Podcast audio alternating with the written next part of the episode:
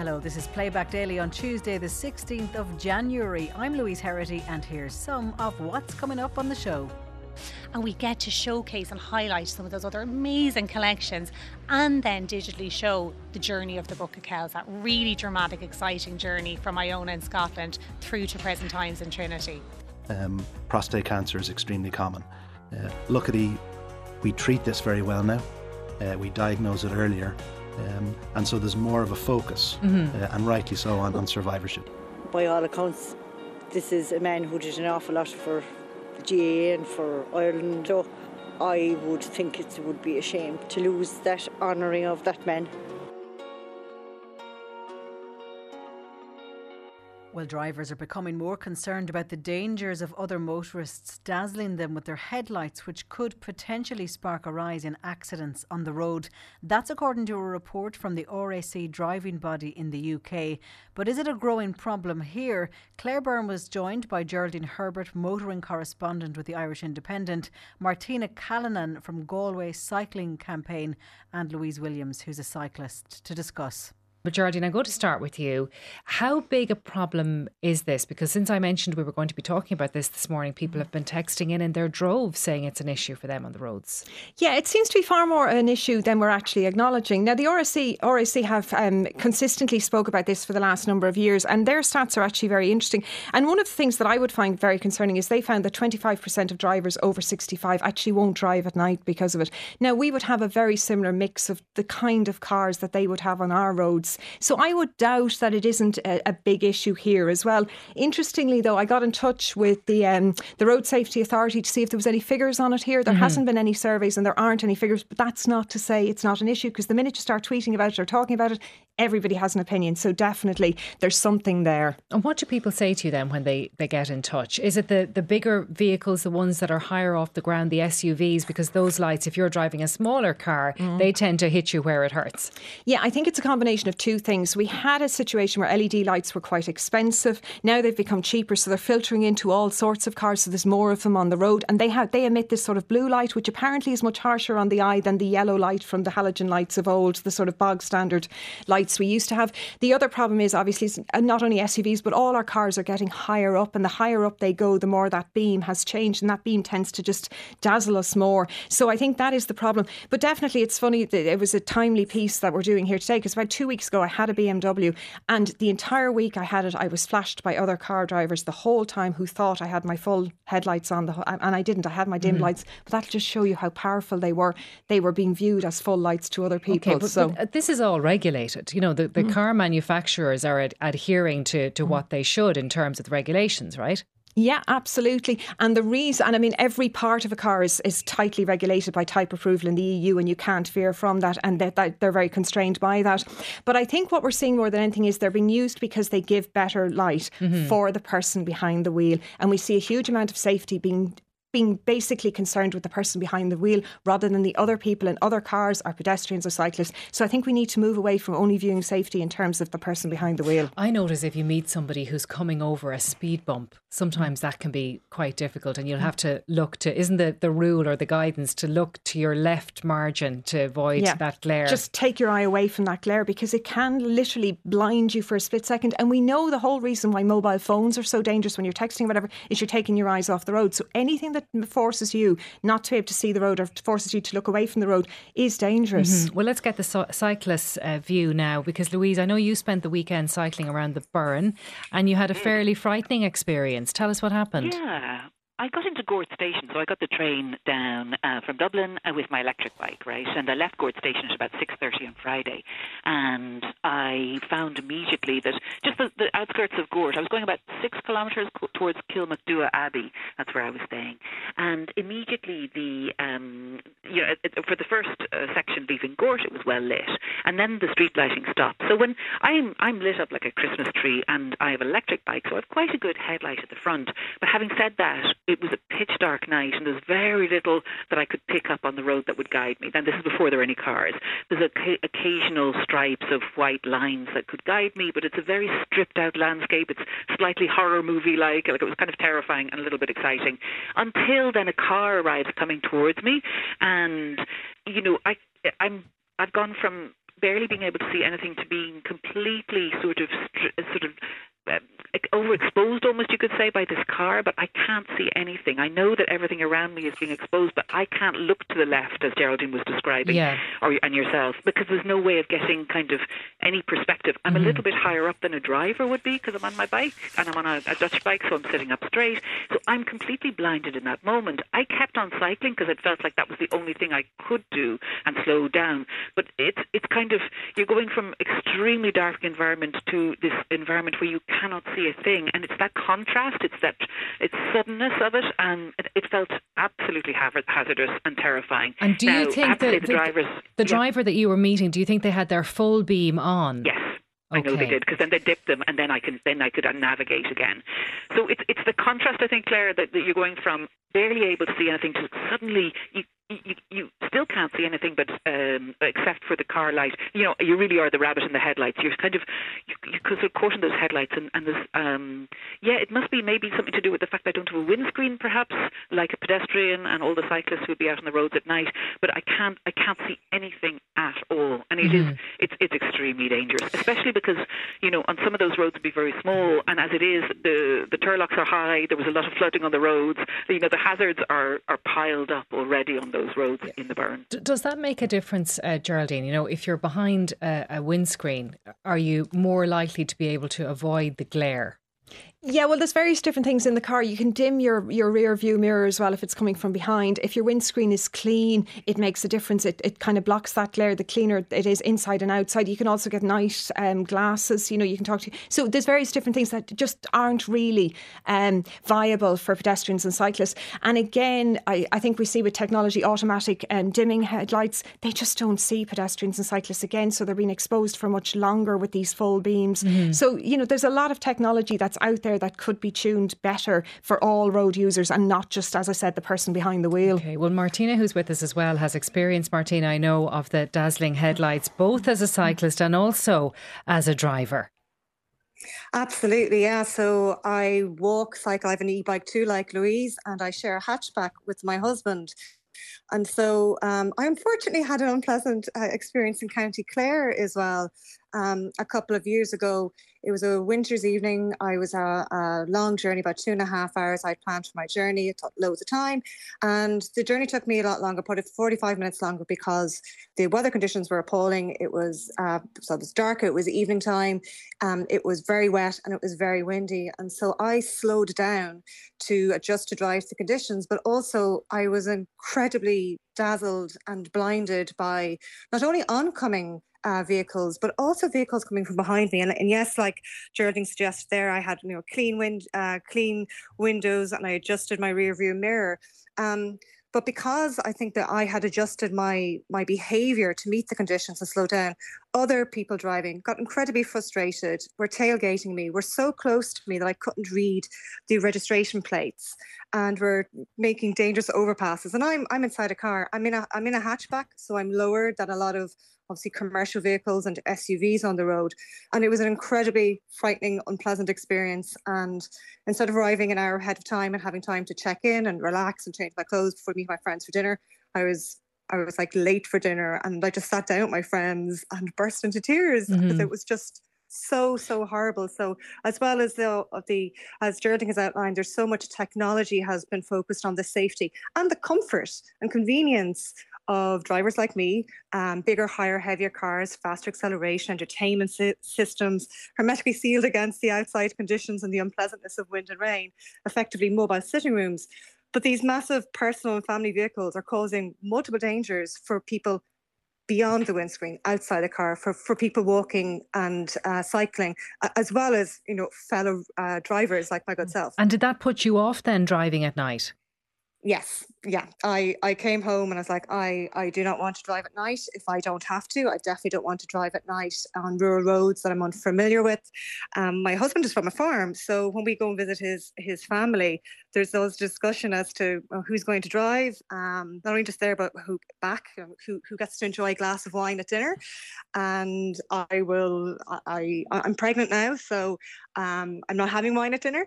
Um, but I was still, for me to drive home after visiting the farm I'm checking the weather. Mm-hmm. How how wet will it be? Will it be icy? Uh, what's the time of the, what time of night is it? Like how much traffic will there be on road? And I'll make the decision. But generally now, I ask I ask my husband to drive. I ask my friends to drive and take a lift with them. I didn't uh, realise, Geraldine, that we have these automatic um, strong lights, you know, full beam lights. But I just see listeners getting in touch here. Mary saying, please ask all drivers when driving in the countryside to manually dim their lights when driving. A slight bump in the road turns on their full lights.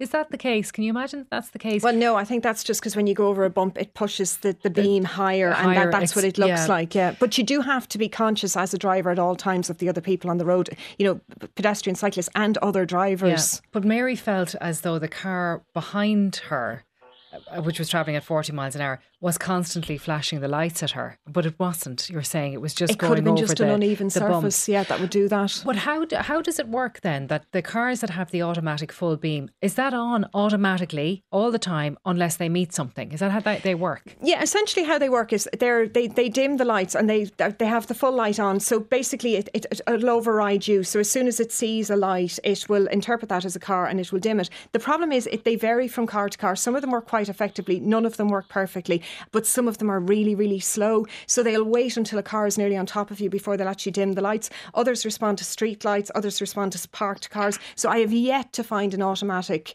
um, dimming light system that actually works mm-hmm. effectively. And I normally just switch them off and just use the, the right because do it myself. Even if you're driving on a motorway and someone, you know, there could be three lanes away from you coming in the other direction. If they've their full beam on, mm. it can be really blinding. Mm. But I mean, you don't need full beams in places like that where you have proper lights. You really should be using them where there's no cars. So it shouldn't. Be, but of course, on a country road, you're going to meet other cars. But definitely, as I said, the automatic lights don't work as mm-hmm. effectively as they should. So, uh, in terms, um, Louise, of cycling in yeah. the dark now, is that something you try to avoid, or are you still comfortable doing it? No, I mean, yeah, I really, I, I really came close to serious accidents on, on Friday night. Like it really was very, it really was very dangerous, mm-hmm. and um, I couldn't, you know. So I spent the weekend in the Burren, and, and I made sure that I was where I needed to be and not cycling out uh, once it got dark. Uh, generally, you know, I live in a city, so it, it doesn't put me off. But you know, I, I want to acknowledge that like Burren drivers are really good. They dimmed their headlights the minute they spotted me. But I mean, I think it's kind of we're designing to make it a hostile environment for cyclists and pedestrians on country roads that are unlit. And the more we design that way, the fewer people are going to dare to go out and cycle and walk. And and you are creating this kind of environment where it just becomes um, only safe for you know large cars with um, perhaps these LED beams that um, yeah. that we're talking about. So like I, I was put off in the Burren like this. There was, but that was partly also to do with road flooding flooding. It was partly to do with the cloud coverage. The moon was low. You know, yeah, it was just a, a, a bad situation. All of these things coming together, and um, we're getting huge yeah. reaction to this. So it's it's clearly a problem for mm-hmm. lots of people. Geraldine, thank you very much for coming in. Geraldine Herbert, motoring editor with the Sunday Independent. Marta Ca- Martina Callan, we also spoke to, and Louise Williams there as well. Thank you very much. As heard on today with Claire Byrne.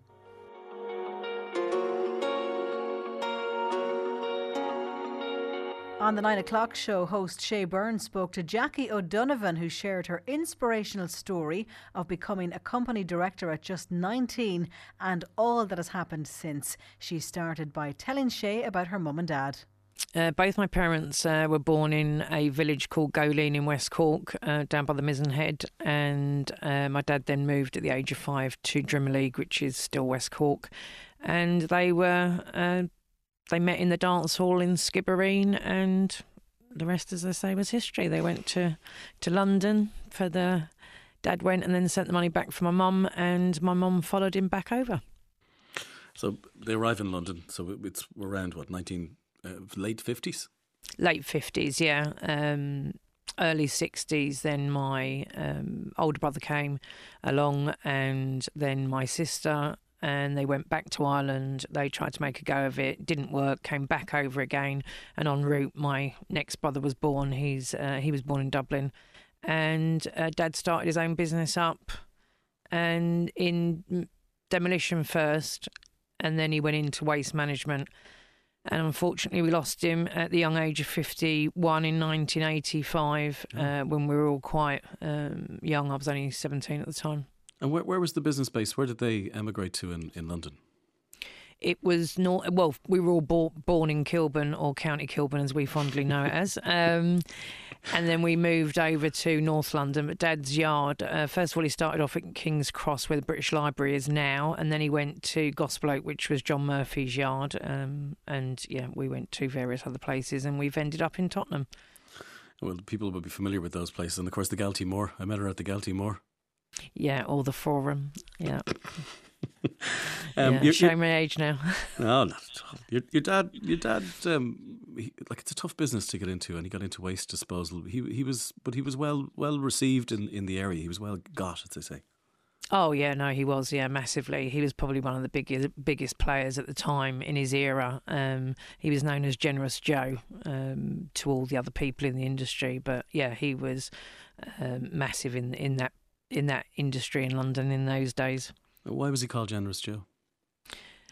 because he was probably too generous, really, if the truth be known. Um, but yeah, Dad just had that um, generosity streak going through him. Uh, you know, we'd always have a waif or a stray sitting at the Christmas table with us, um, or in the car going back to West Cork for holidays. Um, so yeah, Dad always uh, always picked uh, picked up the ones that needed help. I'm guessing that when Irish people arrived in London and, they needed a job, your dad's phone number was probably in their pocket. Oh yeah, yeah, yeah. There's a few stories I could tell you there. Yeah, uh, people pretending they were cousins to get where they were to, uh, in those days. Yeah, yeah. So you, you you come along within the. So where do you where do you place within the family?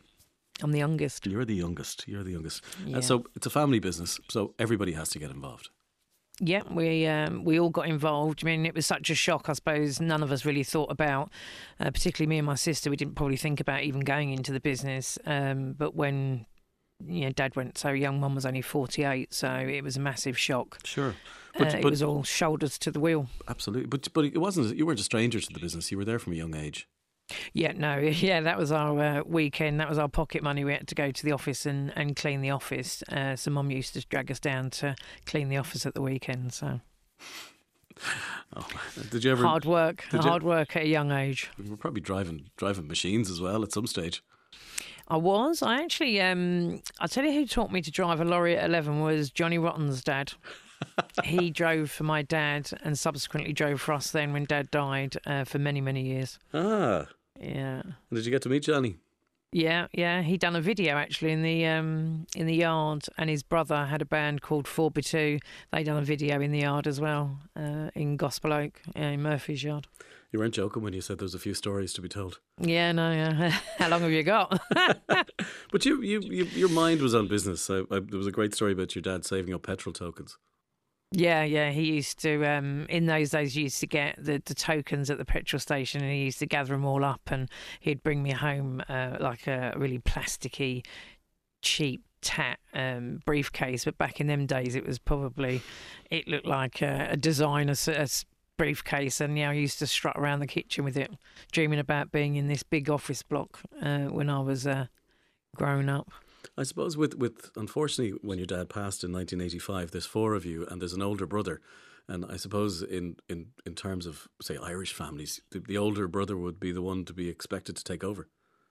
Yeah, um, yeah. The, the you mean, and we, we actually thought that that, that Michael, uh, the older brother, would just take on on the reins. Um, but then when Dad died, it was it was just a different kettle of fish. He was he was only twenty three.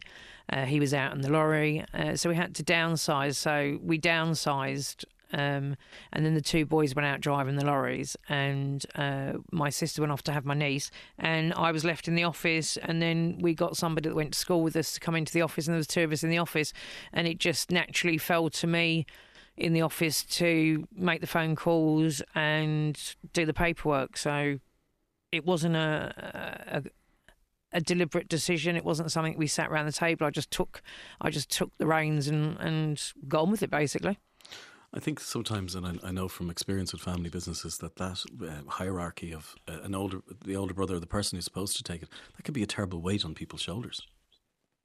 Yeah, I, think um, I think everybody was looking at my older brother uh, as a mini dad, and my older brother's uh, got an awful lot of um, attributes, and I think it was unfair. He was only three weeks married, so it was a massive shock to him. And of course, he was he was working with Dad for years and years, so it caused a massive void in in in his life. Uh, you know, as much as the rest of us, but obviously he was working longer with him. But yeah, I think I think it was it was expected that he would he would take the business on, um, and he he had. Uh, a, a massive key role in the business, as did the two in the middle. Um, we all sort of took our lanes, and I suppose my lane just seemed to be the one that was more public to people um, because I'd have to go to working groups or um, meetings or go and see the bank manager and things like that because the boys were out on the road in the early days. So I, it wasn't anything deliberate. It was just it's just how how how it fell, how the cards fell, I suppose. And you know, uh, people do say about family businesses, but we've worked harmoniously together for I don't say how many years it's that long. Uh, you know, well over thirty-five. Um, and, and we've never had a massive fallout, and it's you know to the point where we actually socialise together. So I think we're very lucky that we've been able to have that relationship as a family and have the experience of you know growing up and bringing up our families you know entwined yeah. with each other. Uh, a lot of people say oh well, god i couldn't even have my brother over for christmas day you know that's enough for me. But no we we socialize and work together and have done. Yeah it's it's amazing yeah. It must have been hard for you though sitting in the office at 17 um, with dad gone and probably reminders of him everywhere. Because you, you were quite close to your dad. Yeah i was daddy's little girl. Um, I suppose I, I, wasn't in the office at 17. I stayed at home to look after mom. We were worried about mom. So it was probably knocking the 18, 19, I got into the office. And yeah, it it was a different office. I had to, one of the first or second challenges I had was we, we got marching orders out of our yard. So we had to get another yard. And I actually signed a 10 year lease for the office that we're still in now, actually. Uh, so we're knocking on 38 years in there. And a 19 year old signing a lease for 10 years is like signing your life away. And how did the bank treat you when you went in to, to meet them? Well, I didn't have the Irish accent. Uh, I was the wrong sex and I didn't play golf. so I didn't have a lot going for me, unfortunately. Because you were dealing with an Irish bank. Was dealing with an Irish bank. Well, the first Irish bank told us uh, that none of us uh, were ever going to follow in our father's footsteps uh, or be able to have uh, the business acumen that he had. Uh, so they closed our account down. So we had to go to another Irish bank over in England and um, join them. And it took absolutely years and years of very good numbers, to finally convince the bank manager that actually I did know what I was doing and we all were behind the business, and it was we were growing year on year. Uh, and then he decided to resign, retire. okay. Yeah. So you start you start all over again. No, no. Told him wasn't doing my. I had my old plates on for him. I wasn't going to put them back on for the next manager. he just needed to look at the numbers. I can hear the steel in your voice there, uh, Michael. Michael was out on the truck. Caroline and, and Anthony were doing other things within the business, but but you were in the yard. And, and if anybody has been in a waste disposal yard, it's a busy place with trucks coming and going, collections, deliveries. And look, let's face it, particularly in the in the 1980s, a lot of male dominated kind of conversations and uh, viewpoints in the yard. How did you deal with that? I just got on with it. I suppose back then in the 80s, the male domination piece wasn't really a thing. Um, I didn't know it was a male dominated industry. It wasn't something that was you know, I was coming across. Um, I was office based. I was answering the phone. There was only two of us in the office, so I didn't get out that much. Um, so I suppose it'd be the odd bank meeting to the bank, uh, or the bank would be coming in, and, until we started to get bigger and bigger and stronger and stronger, and and the business grew and grew. And then I realised, I mean, even today, I could still go into a meeting and be the only uh, female operator in the room with twenty or thirty other men. So business starts to boom and everybody seems to find some, something something to do within the business, which they still do today. Yeah, um, yeah, we, we all had major roles. So my sister headed up the busiest uh, departments that was doing over fifty percent of the turnover. Um, my older brother uh, was picking and choosing the vehicles and where we were going to buy yards and, and looking after the drivers. And then the other brother was going between uh, different the yards, looking after the yards and banking and such things. How do you find time for yourself at that stage? Though you're such so young in the business, and, and probably the business is seven days a week at that stage. Yeah, it is. I mean, it's seven days a week, twenty four seven. It's it's you you don't when when you're in business and you're running a business, you know there is no uh, work life balance. You know, work is my life, and I absolutely love my work. I wouldn't have it any other way. I I every day is different, and every day brings a new challenge, and every day I learn something new, and it's just yeah, I wouldn't change it for the world. But you, you did manage to find somebody to to marry and have a child as well. Yeah, I, uh, I got married and I had a lovely bouncing baby boy who I named after my dad, Joseph. Oh. And yeah, and then I got postnatal depression and my marriage ended when Joseph was three months old. Three months. Three months, yeah. So I had postnatal depression for about three and a half years. Okay. But it just wasn't something that was discussed in those days. Very much a, a taboo subject, I suppose, at that stage. Massively taboo because you know it was always oh you know you know so and so she had 15 kids in the trot and you know you've only got one so you know you've got to get on with it. It was that sort of mentality. Maybe this is where, where fa- having family around comes in uh, as an advantage. oh massively yeah. I mean i couldn't have, i couldn't have managed uh, without my mum. I mean my mum was my saving grace uh, and my son is the man he is today because of uh, both me and my mum. So raised by the raised by the family, the extended family. yes But you, and, did you have time for to, to, to go to school, to bring him to school, or to do that stuff while you're trying to manage a massive business? Yeah, I did know. Um, I it, religiously took him to school each and every morning. Uh, he was never late, I might add, uh, from the whole of his school term. And uh, he was uh, very sporty, so he played all the sports at school. And I would go to all the matches on the Saturday, and then he played rugby on Sunday, and I would go to all them. Um, so yeah, you know. The taxi, mum, the taxi. Oh, so, yeah. but I absolutely loved it. Yeah, absolutely loved it. Uh, the only one game I couldn't stick was cricket. So I used to bring my paperwork with me, do my paperwork. When everybody started clapping, I'd look up and start clapping. Yeah, tedious, tedious sport. Don't know how anybody does it, but never mind.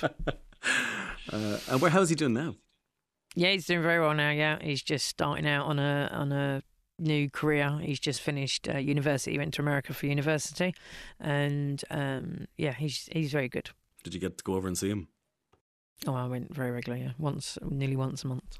once a month? have- I've only got one. Yeah, I used to go out on the, the five o'clock flight on Friday and come back in on the red eye Sunday night, straight into work. Yeah. Oh, he was spoiled, wasn't he? Well, yeah, it was probably more me um, wanted to go than rather than him wanted to see me because we used to call each day. But yeah, yeah, you've, I've only got one. Did you do his washing? Yeah, oh, cool. Yeah, yeah. Did Gosh, you? yeah, yeah, I did. Yeah, yeah. And uh, thank God they had big washing machines in America. Yeah, yeah. I think his washing and about five others. I used to just be loading washing machine from the time I arrived to the time I left. Yeah. Jackie O'Donovan speaking to Shay Byrne on the nine o'clock show today.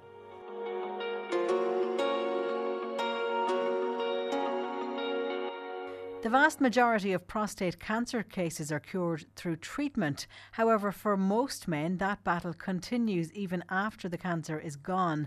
The months and years after treatment, known as the survivorship period, present a whole new set of challenges.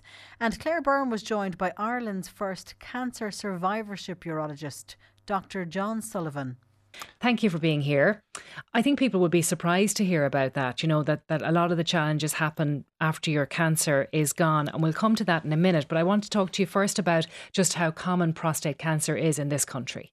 Sure. Well, good morning, Claire. It's uh, it's great to be here this morning and to to uh, shine a light on uh, on this topic. Uh, essentially, every uh, patient that is diagnosed with a cancer becomes a cancer survivor at that time point of diagnosis, uh, and unfortunately, almost half of us will at some point in our lives um, receive a cancer diagnosis.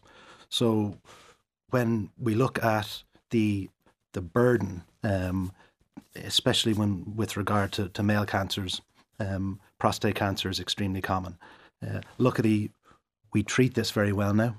Uh, we diagnose it earlier, Um, and so there's more of a focus, mm-hmm. uh, and rightly so, on, on survivorship. We, we, we diagnose a lot in Ireland, so 4,000 cases a year around and about. Now, when I read that, I wanted to know why are Irish men getting cancer, but that's not what's happening. It's we're finding it. Indeed. In fact, uh, we have the highest rate of, of prostate cancer diagnosis in Europe. Um, and as you say, about one in seven men will receive a diagnosis of prostate cancer. The positive or the good news, uh, the good news story about uh, our treatment is it's world class here in Ireland, and the vast majority of men uh, are cured of their cancer. Mm-hmm. So they live with it. Um, or at least die uh, with um, you know w- without uh, a cancer uh, diagnosis. Now you don't deal with the cancer itself. You come in after that. Is that right? Yeah, I mean, I am um, by definition a urologist by training, uh, so I'm a cancer or I'm a, a surgeon by training. Um, but I, I see myself as an andrologist and as a, a sexual medicine physician uh, mm-hmm. uh, as well. So a, a, rehabilitation physician and a surgeon. So what I focus in on are really the uh, the side effects of prostate cancer treatment, the collateral damage that results from surgery, radiation treatment, uh, erectile problems, continence, mm-hmm. um, you know, endocrine issues, low hormones, fertility. These are all things that that I am specially trained in um, when does the patient learn about those problems, that this is likely going to happen once you've gone through your treatment? Do they find out about it from the get go or is it afterwards? They find out about it from the get go. And I know uh, for a fact in St. James's and, and, through the Cancer Institute where I work, but also nationally, that, um, that patients are being informed uh, and educated. Uh, uh, right from the point of, of diagnosis. Now, we're not where we should be. And I think that we're making some great strides. But when I think about my time in the United States and uh, living in New York City and, and in Houston um, and educating uh, patients or being uh, exposed to how uh, the attitude that patients had with regards their sexuality and how open and educated they were, I think that we need to continue to strive to uh, improve that uh, mm-hmm. from a you know. Will you tell me more about that difference? Sure. Yeah. I mean, uh, being in uh, Texas uh, for a year and a half and working in the Texas Medical Center, uh, the stereotypes are true in the sense that um, uh, Texan people are bigger uh, and better than, or at least they think they are, and certainly from from a health standpoint. and from a service provision standpoint, there is more demanded from physicians as to why I have the cancer, what is going to happen to me, what side effects, what's the, the, the you know the the morbidity or the issues that will come from treatment. Mm-hmm. Um, we are still a little bit behind that. I think that why is that? Maybe um, you know traditionally uh, patients were more deferential to their surgeon uh, and oncologists here in Ireland. Uh, and whether that was a um, generational thing or not, but um, you know, as our patients are becoming younger, that they're asking more questions, asking, maybe, or, so. or should be, because I think you know I would imagine that somebody who gets this cancer diagnosis has the treatment, comes out the other side and goes, "Thankfully, I don't have cancer anymore, so I'm going to put up with erectile dysfunction and incontinence." Is is that happening? Well, we're changing that, uh, and I know my my cancer surgeon colleagues um, educate our patients uh, up front um, before the point of diagnosis, but uh, we now in the survivorship um, sphere, and I hope um, that there'll be uh, plenty more uh, physicians that are um, you know employed in positions like I have in St James's uh, will push the boundaries here.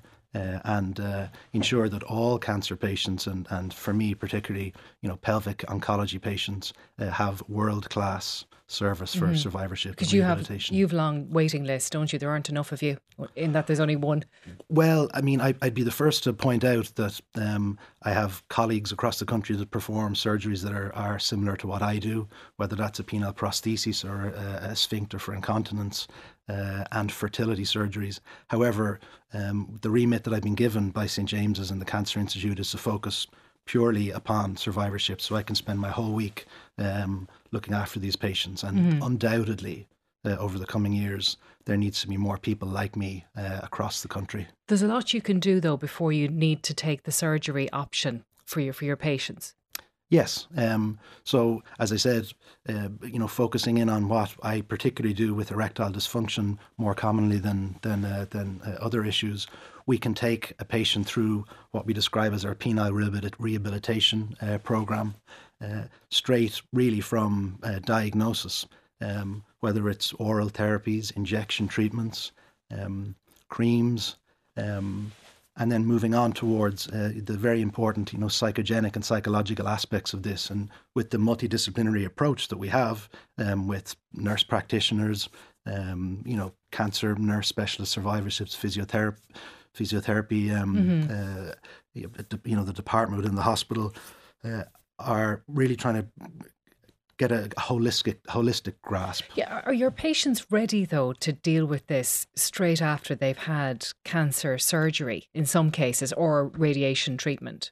Not all. And so, you but know, you want them to be because you want them to start straight away, don't you? Indeed, uh, and it will be the case that, that not every patient is ready to start. Whether that's um, you know the, uh, the recovery that they've been experiencing from their their cancer treatment, their surgery, their radiation, whether they're having some more treatment, uh, chemotherapy, androgen deprivation treatment, or or hormone treatment for for cancer. So uh, it, it's not that everyone is ready at the same time point, but it is up to us as as the specialists and the rehabilitation doctors to to hone in on the ones that are ready and be aggressive with them and rehabilitate them and then be ready to to to uh, get involved in uh, mm-hmm. in the care of others that might take a little bit longer to get through there. I'm sure it's very psychologically di- difficult for people going through this. Is it? Is that is that the main thing that you encounter? Yeah, um, undoubtedly. Um, you can be uh, quite isolated and, and, and lonely uh, in, in, in this you know situation because you feel well, I, I, have the burden of the disease. You might not have a partner. You might have a partner. You um, might not have as, as, as solid family supports, etc., uh, etc. Uh, et so um, that is why survivorship and you know a, a, um, uh, a successful survivorship service can mm-hmm. support uh, these people through the through process. It. How soon then after treatment will your patients know that they have an issue? Depending on what type of uh, treatment that they've received. So um, for pelvic cancers and, and predominantly most commonly uh, prostate cancer that, that uh, as a urologist I, I, I treat. Um, the uh, modality of the treatment or the type of treatment um, can uh, impacts when um, the side effects um, Mm-hmm. so you can predict almost, given what treatment they are they are given. If someone has a, an operation, a, a prostatectomy, where their prostate is removed for, for cancer surgery, the vast majority of men, over 90%, will have an erectile function issue uh, right off the bat. And there's no way around that. That that is going to happen. Well, there's variables, and it depends on how fit and healthy they were before, and what their preoperative erectile function was, uh, and indeed some surgical um, uh, variables as well. But no matter how good the surgeon is or how good the radiation therapist is, everyone will take a hit. Um, so the majority will will almost straight away have an issue, and the quicker that we can get in um, to help them, uh, the better and the faster they will get back to, to their recovery. Incontinence then? Common, not as common as erectile dysfunction. Approximately about one in five men will will um, experience uh, urinary leakage after you know prostate cancer surgery, um, and we, uh, with our uh, nurse specialists and with our physiotherapists, in St James's uh, commenced these uh, patients almost immediately on pelvic floor rehabilitation strategies. Mm-hmm. Uh, so, not as common as erectile dysfunction, but extremely um, frustrating. Uh, morbid difficult. And, and, and difficult, yes. And how willing are your Irish patients to buy into rehabilitation? I think they all are. Um, you don't notice the same mindset issue. You talked about your American patients and the difference. Are are we willing to put the work in? I suppose is what I'm saying to you. I, I think we are. I think again there's a generational thing. I think again that we, we, we need to break down some barriers about um, what traditionally would have been um, the you know the care protocols. But when I engage with my survivorship patients, when my oncology colleagues um, see them preoperatively and they're seen by our, our nurse specialists, um, they will open up um, mm-hmm. if they're if they're given the. Um, so it's know, all the, about giving them the opportunity the and, and, pathway, and, and, giving them the support. Um, I suppose it's important as well to say that not all prostate cancer patients will have access to to you or to someone like you. And I'm sure that's an ambition for the service to to expand so that everybody has this chance. Yes, I mean we we in the Cancer Institute, in St James's have uh, have plans to continue to grow this service um, for all cancer patients and not just urological cancer patients and pelvic gong patients. And I foresee with the the support um, that we get from the National Cancer Control Programme and from the Cancer Society and from what we are receiving from the HSE that there's there's a, a an awareness um, that this is a critical component of cancer care mm-hmm. and that uh, in time and in short order, I believe that there will be uh, a lot more of um, this care uh, nationally. Dr. John Sullivan on Today with Claire Byrne.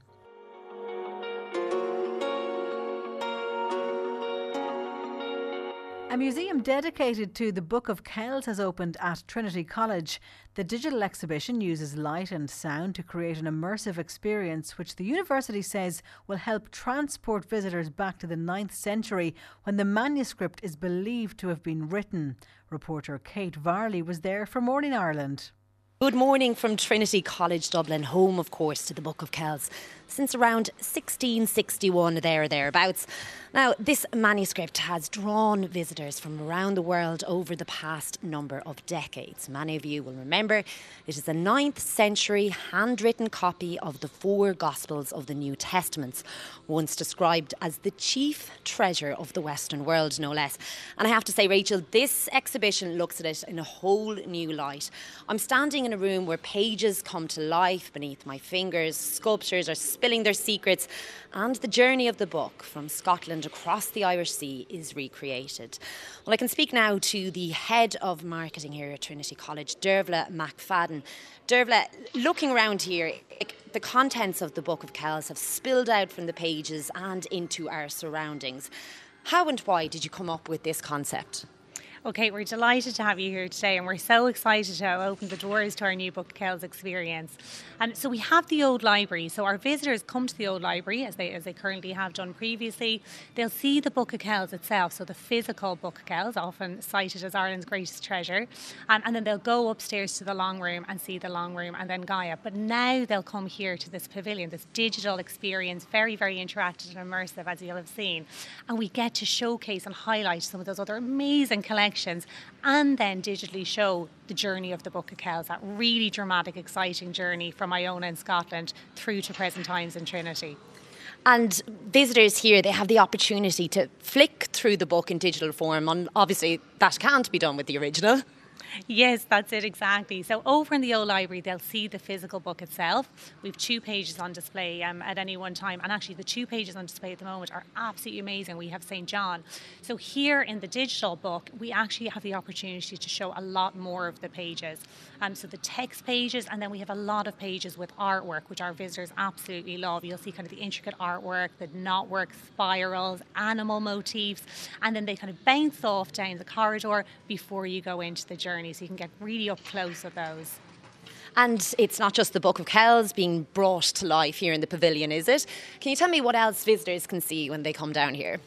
That's it. So we have the opportunity here to show off some of our other incredible collections. So in the old library, we house 700,000 books um, from some of our early collections and precious collections, all the way up to kind of objects and manuscripts. So what we're showing here are some of our sculptures.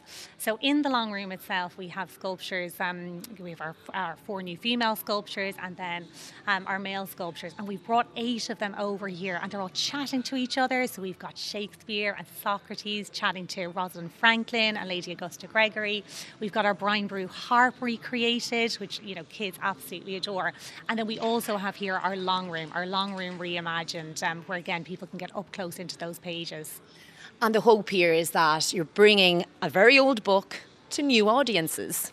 That's it, exactly. And what we really hope is that this will also kind of open up a reconsideration um, for some of our domestic market. You know, people who've been here maybe as children or on school trips um, might now think, wow, this is something I might now think to come to again. So we're really excited um, to welcome new audiences, both domestically and locally.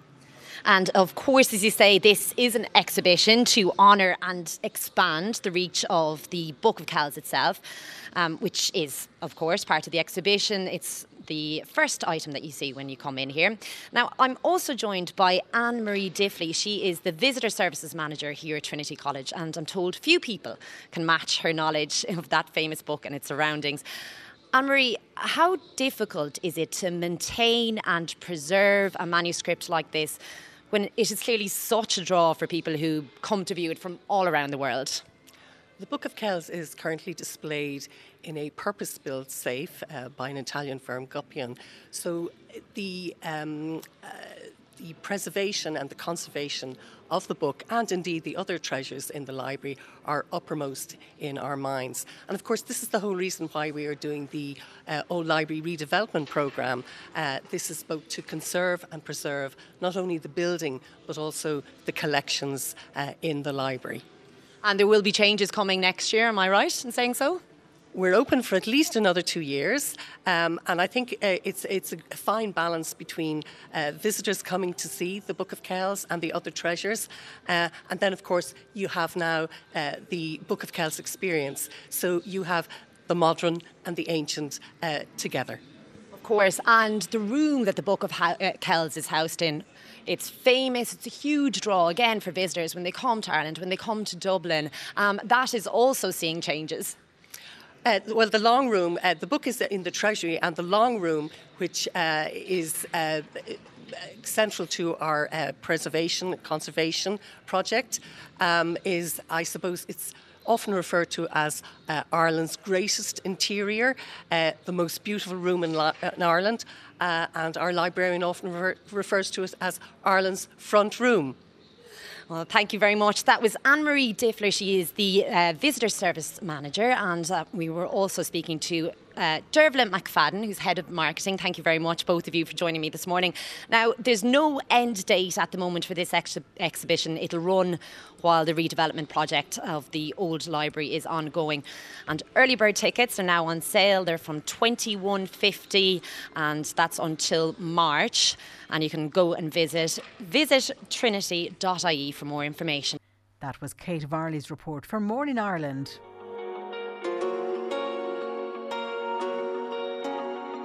Well, a story that featured across a few of today's radio shows was the proposal to rename Páirc Uí SuperValu Park. The stadium is named after Ó Caoimh, who served as Director General of the GAA from the early 1930s to the mid 1960s. On the News at One, reporter Jenny O'Sullivan spoke to people around Cork City to get their reaction today. If a field is called Páirc Uí it means that it's after a man O'Keefe in English, but O'Caoimh and by all accounts, this is a man who did an awful lot for the GAA and for Ireland. So I would think it would be a shame to lose that honouring of that man. Personally, I like the name Páirc Uí you know.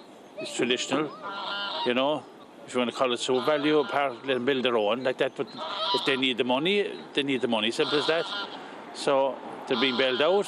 Best of luck to them anyway, that's all I can say, you know. Like people thought Lansdowne Road would never be forgotten, and yet mm. people now just think of the Aviva. Yeah, well, I suppose at this stage now, everything has changed. You know, like that. You know, you go to the the stadiums now, as we say in Milan, the San Siro Stadium, for example. Like they had a different name before. You know, we just have to adjust with the time. Simple as that. SuperValu. What's wrong with SuperValu? Big employer, big employer in this town. They're trying to contribute a few bob to the economy, and why not? I, I think that maybe they should get permission of the, the Queen family, maybe. And if that was done and all is good, then all is good. Well, I wouldn't be in favour of it, but I suppose money talks. That's it. the clubs will have their say tonight, will they? Yes, it'll be interesting to see what their opinion is. Do you know anything about the, the man himself that it's named after? Um, no, I don't, to be honest. No. Yeah. So you're looking forward to going to a Munster final, so in SuperValu Park? Uh, that wouldn't bother me, really. That wouldn't bother me one way or the other. It's the, it's the teams that matter, really. The, the young lads that are out there on the field now, I think. I think we looked we look an awful lot back into history, and maybe we shouldn't be looking back so much. Just forward, we should be looking. I was listening on the radio all morning. It's quite interesting. Like uh, I do hope they keep the the Queeve, but we'll see. So what would it be called? SuperValu Páirc Uí Chaoimh. a compromise, exactly. It doesn't roll off the tongue, but look, there has to be compromise, doesn't there? Jenny O'Sullivan was speaking to people in Cork this morning.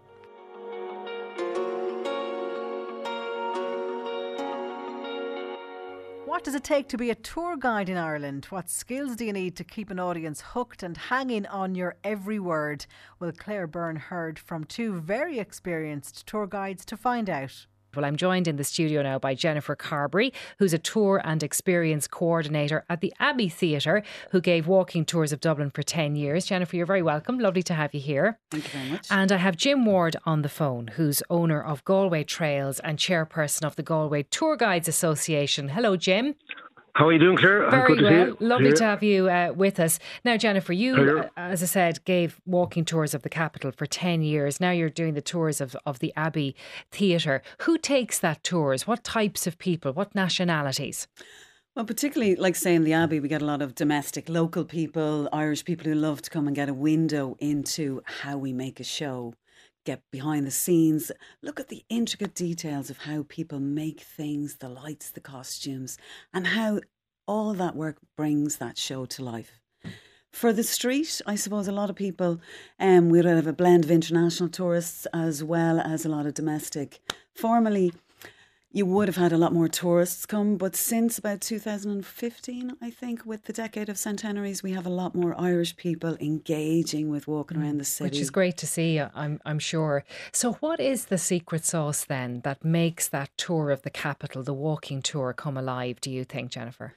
Well, I think it's the devil is in the detail. You have to kind of build the context. You have to give people a sense of the overall sense of Dublin, the history of Dublin, but then bring in those gorgeous details. So let's say the 1916 commemorations. Um, some things like the Gate Lodge, when people entered the castle, when uh, the rebels attacked it, the guards were ha- making stew. It was twelve thirty, and everybody was making stew. The DM, the Dublin Metropolitan Policemen, were making stew. So when the rebels attacked, there was a Bureau of Military uh, History's statement that said that after the rebels tied up the guards, they ate the stew.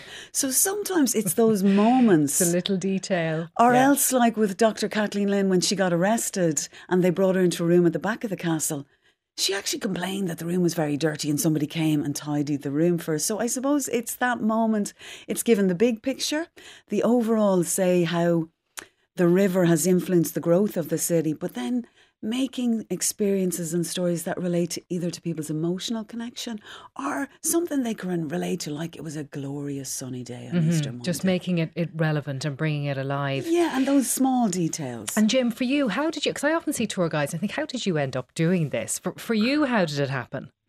Well, basically because I, I, I- I'm able to talk and spin the the, the, the tale. I'm, I'm a playwright and a writer as well. I've got some plays. Uh, one's on the YouTube at the James Joyce Centre. No, basically I, I, I was an engineer. I qualified with an MBA, but then I became a carer for a relative, and I had to reinvent myself a couple of years ago. So I did two courses, one in digital marketing, one in tour guiding. It was suggested I be a tour guide by a former girlfriend of mine who said because I I would introduce girls around uh, town, to show them the town of Galway and all that, and uh, I just got into it that way. Um, and then when you're bringing the different nationalities around, I mean, what sort of cultural differences do you see with people when you're you're showing them around? I'm sure you get loads of Americans in Galway, do you? The Amer- Americans are not only in Galway but on the, the, the nationwide trips of Road Scholar as well. I bring that's ROAD. They're 55 years plus. They visit Ireland for their to discover uh, different cultures, cultures of other lands, and basically there's an Irish link as well. They want to discover their Irish heritage. The, the, you have to be careful with some of the, the tours in Galway because uh, you cannot do a tour in Ireland without mentioning the famine or the past or the colonialist experience as well. And the British tourists I tend to, tend to yawn or look the other way or say, look at oh, look at that tree over there and all. Uh, when you're talking about that, the Americans love that because it's connecting with their heritage, the the, the, immigration, all that, and the Germans really absorb it because it's getting back at the Brits in some way. hmm Your own motto, then, um, Jennifer, when it comes to holding the attention of people, I know you've taken inspiration from Shane MacThomáis, who sadly is, is no longer with us. Tell us about that. Well, I suppose a good few tour guides of my age around Dublin, we we were before the decade of centenaries. We were interested in stories and going to Glasnevin and meeting Shane MacThomáis and how he wove those stories, um, how he he created the details. Sometimes he brought in mythology, sometimes he brought in remembrance. I suppose I teach in Dublinia um, to tour guides there, and his motto was beautiful. It was, you know, tell them something they know, like the obvious things of what they see embellish that with something they don't know so that they can learn and never be afraid to either make them laugh or cry. You know, it's okay to be uncomfortable. If you're comfortable in what you know and the stories that you're telling, it's okay if it's a bit sad. Mm-hmm. It's sometimes better if it's a bit funny for the group. But I think some stories are important to tell, and I think Shane MacThomáis was an inspiration for people like um, the Come Here to Me lads, like Donal Fallon, or particularly myself. Just he had a way with words and captivating people, and I think he set a standard that many of us try to bring with us. Yeah, and just that notion of telling people, Jim, something that they don't know. We'd be surprised what people don't know or what people are surprised by. Will you tell us the story about the group from Las Vegas and their reaction when you showed them the snog in the pub? Yeah, it's just because of simple things really matter. Uh, was, there was one as an evening tour with a group of 30 people from Las Vegas here for a wedding. And I was walking along the main pedestrianised street in Galway and we passed a certain pub. And there was a snug in that pub, an old Victorian snug in the pub, where the ladies used to drink when they weren't out in the main bar. So I pointed this out to them and I said, but the door was open at the time. I said, by the way, there's a snug in there. I explained what a snug was. And man for man, woman for woman, they each went in, appeared in the snug and took a photograph snapshot of it. They were amazed by it. They never saw it. Coming from Vegas, certainly they would never have seen such a thing. But there is a story around every bend and twist and turn in Galway City, not just a historical story, but an anecdote or a funny story. And you know, you know there's James Joyce connection with Galway. There's the 1916 connection. Uh, there's, uh, I mean, the whiskey trails and all that. Indeed, one friend of mine was in a pub in Galway last year, and an American walked in and stood him and his friend two whiskies and each, and he had, had two whiskies, and the bill came to over five grand. A certain blend, I won't, can't mention the name, a certain blend of whiskey that was sold in the pub. Now, the American guy could absorb it because I found out later on he was actually a team rider from Hollywood who was visiting Galway at the time. Luckily. You all, you, yeah, yeah, yeah, could, yeah. I'm sure he would have been uh, forewarned about the price before he, or he ordered. But that's just one story. Another story connected with James Joyce is that um, there was yeah, the Bowling Green in Galway where Nora Barnacle Joyce came from. She was a Galway woman, Nora Barnacle. And uh, original Ulysses ended up in the house of one of the neighbours, original signed Ulysses, which would be priceless on today's market. But I think uh, this guy, this is actually recorded in RTE archives that the neighbour who got the book, he, he, a visiting professor came to the house, a US professor visiting the house from the university. He was American in the, in the university. He probably saw cash registers in his eyes, but he came and he said, "Do you have a Ulysses in the house? Could I have a look at it?" And the man said, the answer was, and this is on RTE recordings. Well, he says there was a, a priest visited the house and he said that, that was a dirty book to my wife. So my wife said, either the book goes or I go. So I looked at the wife and she was a good cook, so the book ended up in the attic. That was the story around the, the Ulysses original. So somewhere in Bowling Green there's an original priceless Ulysses.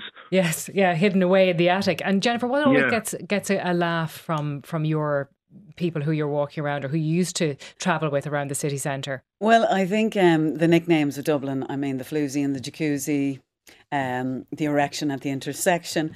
That was Jennifer Carberry, Tour and Experience Coordinator at the Abbey Theatre in Dublin. And we heard Jim Ward, owner of Galway Trails, on Today with Claire Byrne.